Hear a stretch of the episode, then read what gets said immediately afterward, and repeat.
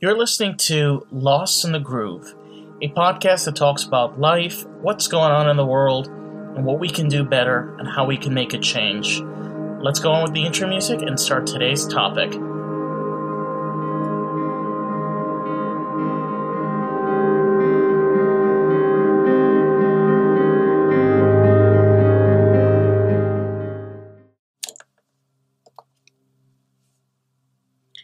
Guys, and welcome to another episode of Lost in the Groove.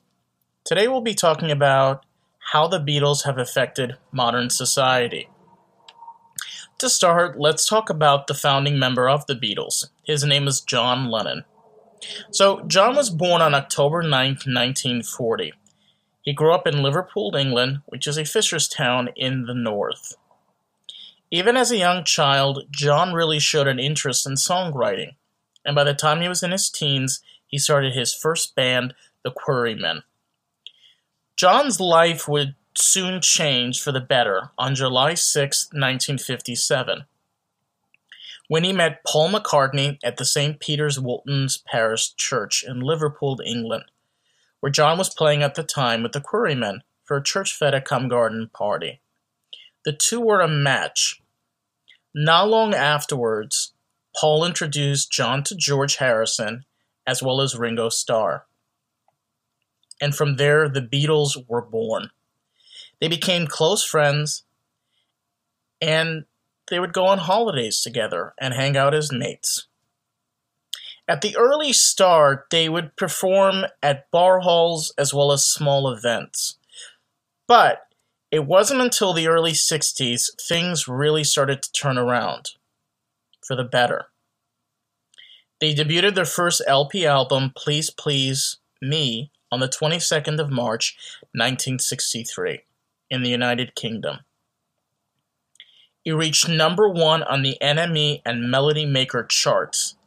Even more than that, the album topped record retailers' LP charts for 30 weeks, which was an unprecedented achievement for a pop album at the time. It's crazy to think just a few years before, there were a bunch of boys in a fisher's town in northern England would be such a smash hit success in a few years. An incredible achievement. Moving on to the following year, in 1964, the Beatles had their very first world tour, which was huge. Being a band just a year before with a hit record, things were really starting to turn into what we call today the British invasion. A fun fact to bring up in regards to the world tour George Harrison said in Cavett in the early 70s that when they arrived in the US on their world tour, they were shocked. They had no idea how famous they were outside of England. This was the world before the internet, that even celebrities had no idea how famous they were. Getting back to the world tour, the world tour spanned into many different countries around the globe, including their home country, the United Kingdom. The part of the tour I want to touch base on is when they came to America, for the first time to screaming teenage girls while coming out of the plane. The Beatlemania craze was on a full time high. So they arrived on the other side of the pond on the 4th of October, 1964. And not long afterward, on the 9th of October, they performed their first televised concert on The Ed Sullivan Show. And over 73 million Americans are viewing in very large number. They really were the British invasion. So from there, they continue their tour. And on the 11th of February 1964, the Beatles performed their, ver- their very first U.S. live concert at the Washington Coliseum in Washington, D.C. Isn't it so patriotic for a British band to play in the U.S. Capitol? But anyway, they their tour continued the following day so they performed another live concert at the Carnegie Hall in New York City. Their first US tour was not very long. So before they left, they squeezed in one more performance on the Ed Sullivan Show for one last televised concert. Not long after that, on the 22nd of February, they were on their way back to the United Kingdom to continue their tour. They really did explode on the scene. With Beatlemania, the British invasion, with where we're at a all-time high and continued all the way through 1965. By then, they had hit LP after LP. They've made a movie by the name of A Hard Day's Night, which is now considered by most to be a classic. With all this fame and popularity, it didn't mean it didn't come with its share of problems. They may have looked happy from the outside, but on the inside, they were overworked and tired, and unfortunately, they relied heavily on pills to stay awake for concert after concert.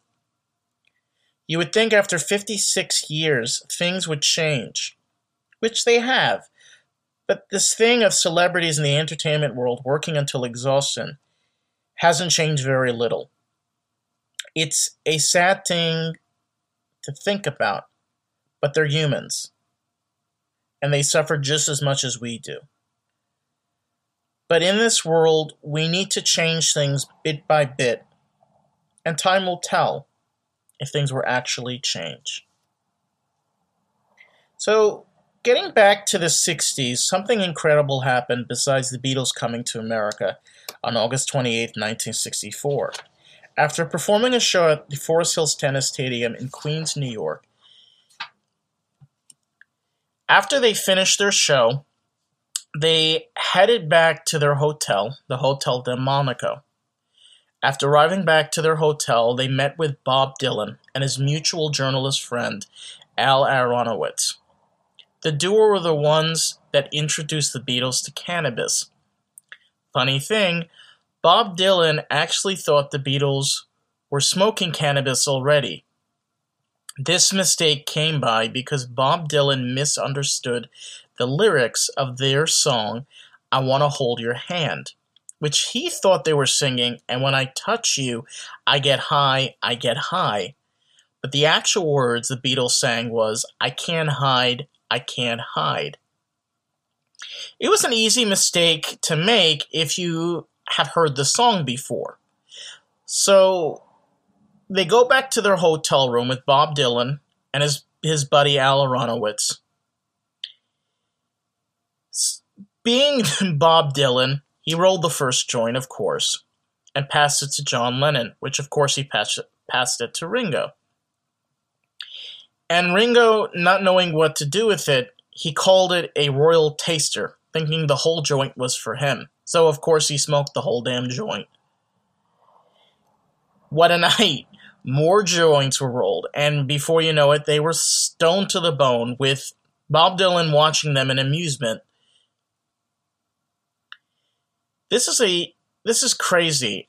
I I remember the first time I smoked pat- cannabis, and I took took two hits, and I was in like for the ride of my life. But the Beatles, they can finish whole joints in a few hours and keep going.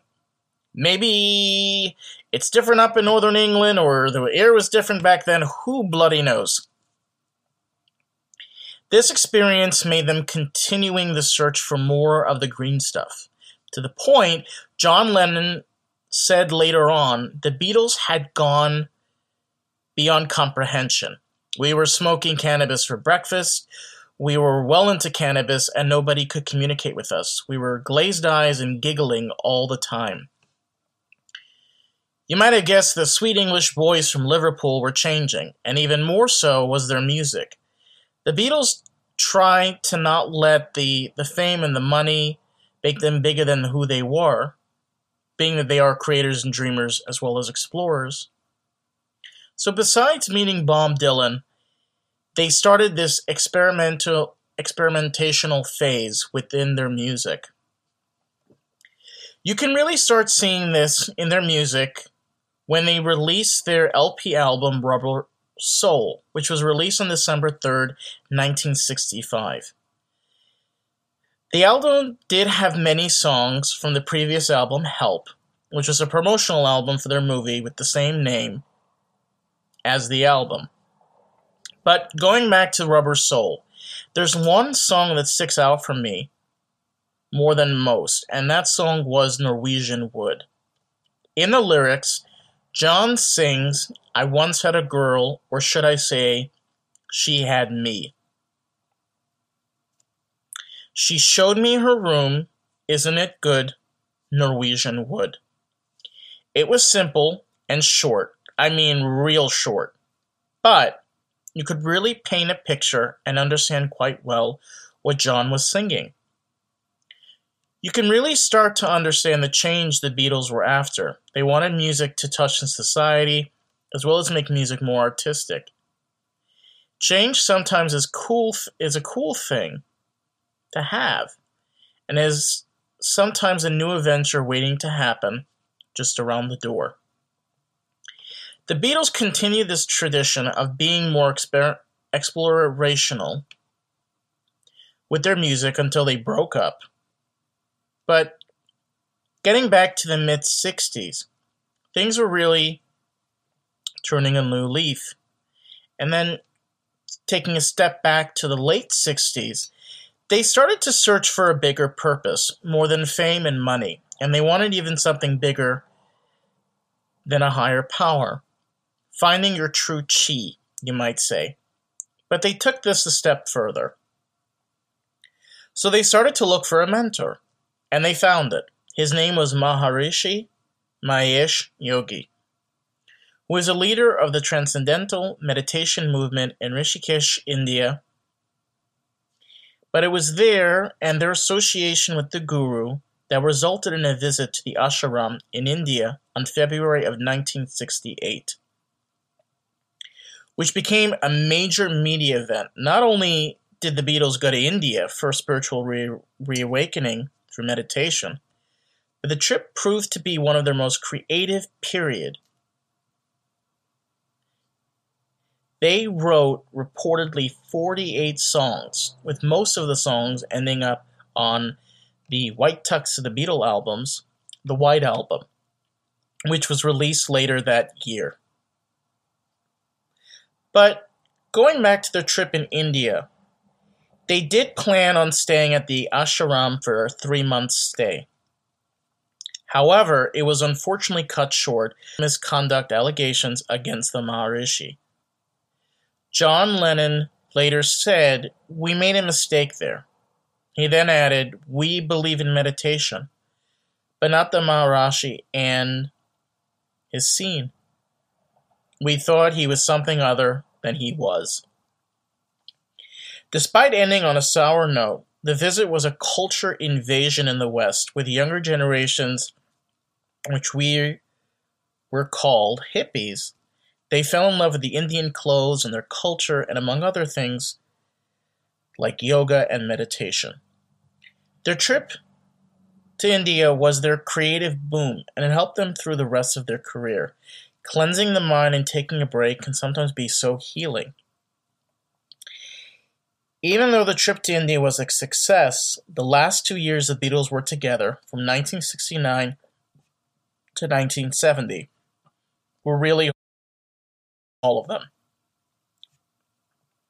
Not only as a band, but emotionally with each other. But they stuck through it until the very until the very end.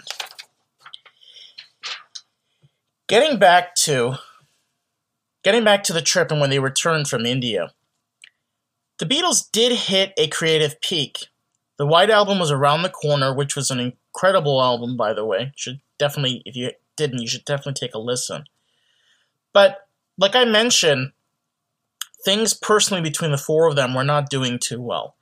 The big problem was John and Paul McCartney. They weren't connecting like they used to, and according to Ringo Starr, Things got so heated between the two of them in the studio that George Harrison would just walk out. The crazy thing is, the following year, the Beatles would release Abbey Road, considered the best selling Beatles album ever.